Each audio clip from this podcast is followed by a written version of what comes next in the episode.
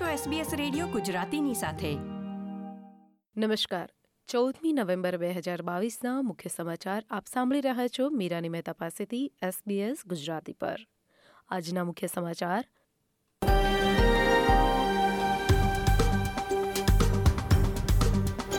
સિડનીમાં એક કાર અકસ્માતમાં પાંચ કિશોરો ગંભીર રીતે ઇજાગ્રસ્ત ન્યૂ સાઉથ વેલ્સ વિક્ટોરિયામાં ભારે વરસાદની શક્યતા. એડિલેડના હજારો ઘરોમાં વીજકાપ. અને ઇસ્તાંબુલમાં એક સ્ટ્રીટમાં બ્લાસ્ટ થતા છ લોકોના મૃત્યુ અને એક્યાસી લોકો ઘાયલ, એક મહિલાની ધરપકડ. અને હવે સમાચાર વિગતવાર. ભારે પવન અને વાવાઝોડાના કારણે એડિલેડના હજારો ઘર અને વેપાર ઉદ્યોગને વીજકાપનો સામનો કરવો પડે તેવી શક્યતા છે. મંગળવાર પંદરમી નવેમ્બર સુધી આ પરિસ્થિતિ યથાવત રહી શકે છે. સાઉથ ઓસ્ટ્રેલિયા પાવરે જણાવ્યું હતું કે વાવાઝોડું એટલું તીવ્ર હતું કે વીજળી જતી રહેવાથી ત્રણસો દસ ઘટના નોંધાઈ હતી. આ ઉપરાંત પાંચસો પાવર લાઇન્સ પણ પડી ગઈ હતી. સંસ્થાએ આ સમસ્યાનો હલ લાવવા માટે અન્ય રાજ્યોની પણ મદદ માંગી છે. સિડનીના ઉત્તર વિસ્તારમાં એક કારના અકસ્માતમાં પાંચ કિશોરો ગંભીર રીતે ઇજાગ્રસ્ત થયા છે. ન્યૂ સાઉથ વેલ્સ પોલીસના જણાવ્યા અનુસાર, કેમરે વિસ્તારમાં રવિવારે સાંજે ચાર કલાકને ચાલીસ મિનિટે તે કાર ઝાડ સાથે ટકરાઈ હતી. તમામ પાંચેય કિશોરોને રોયલ નોર્થ શોર હોસ્પિટલમાં ગંભીર હાલતમાં ખસેડવામાં આવ્યા હતા. પોલીસે અગાઉ તે કારનો પીછો કર્યો હતો અને ત્યારબાદ થોડા સમય રહીને તે કાર ઝાડ સાથે અથડાઈ હતી. કિશોરોની ઉંમર સોળથી અઢાર વર્ષની વચ્ચે છે અને તેમને કરોડરજ્જુ, પેટ, ચહેરા અને માથાના ભાગમાં ઈજા પહોંચી હતી. હાલમાં Blue Mountains police area command ઘટનાની તપાસ કરી રહી છે. પોલીસ જો કોઈ વ્યક્તિ પાસે ઘટના અંગે કોઈ ફૂટેજ હોય તો આગળ આવવા અપીલ કરી છે. વડાપ્રધાન એન્થની એલ્બનીઝી જી ટ્વેન્ટી સમિટમાં ભાગ લેવા માટે બાલી જવા રવાના થયા છે.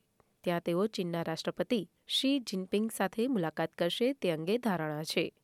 પ્રમુખ જિનપિંગે અમેરિકાના પ્રમુખ જોય બાઇડન સાથે મંત્રણા કરવાનું નક્કી કર્યું છે. પરંતુ તેમની વડાપ્રધાન એન્થની એલ્બનીઝી સાથે મંત્રણા થશે કે કેમ તે નક્કી નથી. જો તેમની મંત્રણા થશે, તો આ બંને દેશના વડાઓની છ વર્ષમાં પ્રથમ મંત્રણા બની રહેશે. વડાપ્રધાન એન્થની એલ્બનીઝીએ ચીન સાથે સંબંધો પ્રત્યે સકારાત્મક વલણ દર્શાવ્યું હતું. મેડિબેન્કના ચોરાયેલા ડેટાને હેકર્સ ફરીથી પ્રસિદ્ધ કર્યા છે. હેકર્સે માનસિક સ્વાસ્થ્ય સાથે પીડાતા પાંચસો લોકોના ડેટા ડાર્ક વેબ પર મૂક્યા છે. ઓસ્ટ્રેલિયન ફેડરલ પોલીસે જણાવ્યું હતું કે શુક્રવારે હેકર્સનું ગ્રુપ રશિયાથી સંચાલન કરતું હોય તેવી શક્યતા છે. મેડીબેન્કના ચીફ એક્ઝિક્યુટિવ ડેવિડ કોટ્ઝરે સંવેદનશીલ ડેટા પ્રસિદ્ધ થયા બાદ માફી માંગી હતી. ન્યૂ સાઉથ વેલ્સના ફાર્મિસ્ટ પાસે હવે જીપીની ભલામણ વિના અમુક દવાઓ આપવાની સત્તા રહેશે. આજથી આ ગોઠવણ અમલમાં આવી છે, જે બાર મહિના સુધી ચાલશે અને તે ગર્ભધારણ, યુરિનને લગતા સંક્રમણ તથા ચામડીને લગતી સારવારમાં અમલમાં આવશે. ઓસ્ટ્રેલિયન મેડિકલ એસોસિએશન તરફથી આ નિર્ણયની ટીકા કરવામાં આવી છે. પરંતુ રાજ્યના આરોગ્ય મંત્રી બ્રેડ હઝાર્ડે નાઇન નેટવર્કને જણાવ્યું હતું કે આ નિર્ણય જરૂરી હતો. રાજ્યમાં કોવિડના કેસ વધ્યા બાદ માસ્ક પહેરવાના નિર્ણય અંગે મંત્રીએ જણાવ્યું હતું કે ફરીથી માસ્ક પહેરવાનો નિયમ અમલમાં આવશે નહીં. વિક્ટોરિયાની રાજ્યની ચૂંટણી માટે આજે ચૌદમી નવેમ્બરથી અર્લી વોટિંગનો પ્રારંભ થયો છે. રાજ્યમાં છવ્વીસમી નવેમ્બરના રોજ ચૂંટણી યોજાવાની છે. વિક્ટોરિયાના ઇલેક્ટ્રોલ કમિશનરની ધારણા પ્રમાણે ચૂંટણીના દિવસે ચાર પોઈન્ટ ચાર મિલિયન લોકો મતદાન કરશે. પ્રીમિયર ડેનિયલ એન્ડ્રુઝે ત્રીજી વખત ચૂંટણી જીતવાનો વિશ્વાસ વ્યક્ત કર્યો હતો.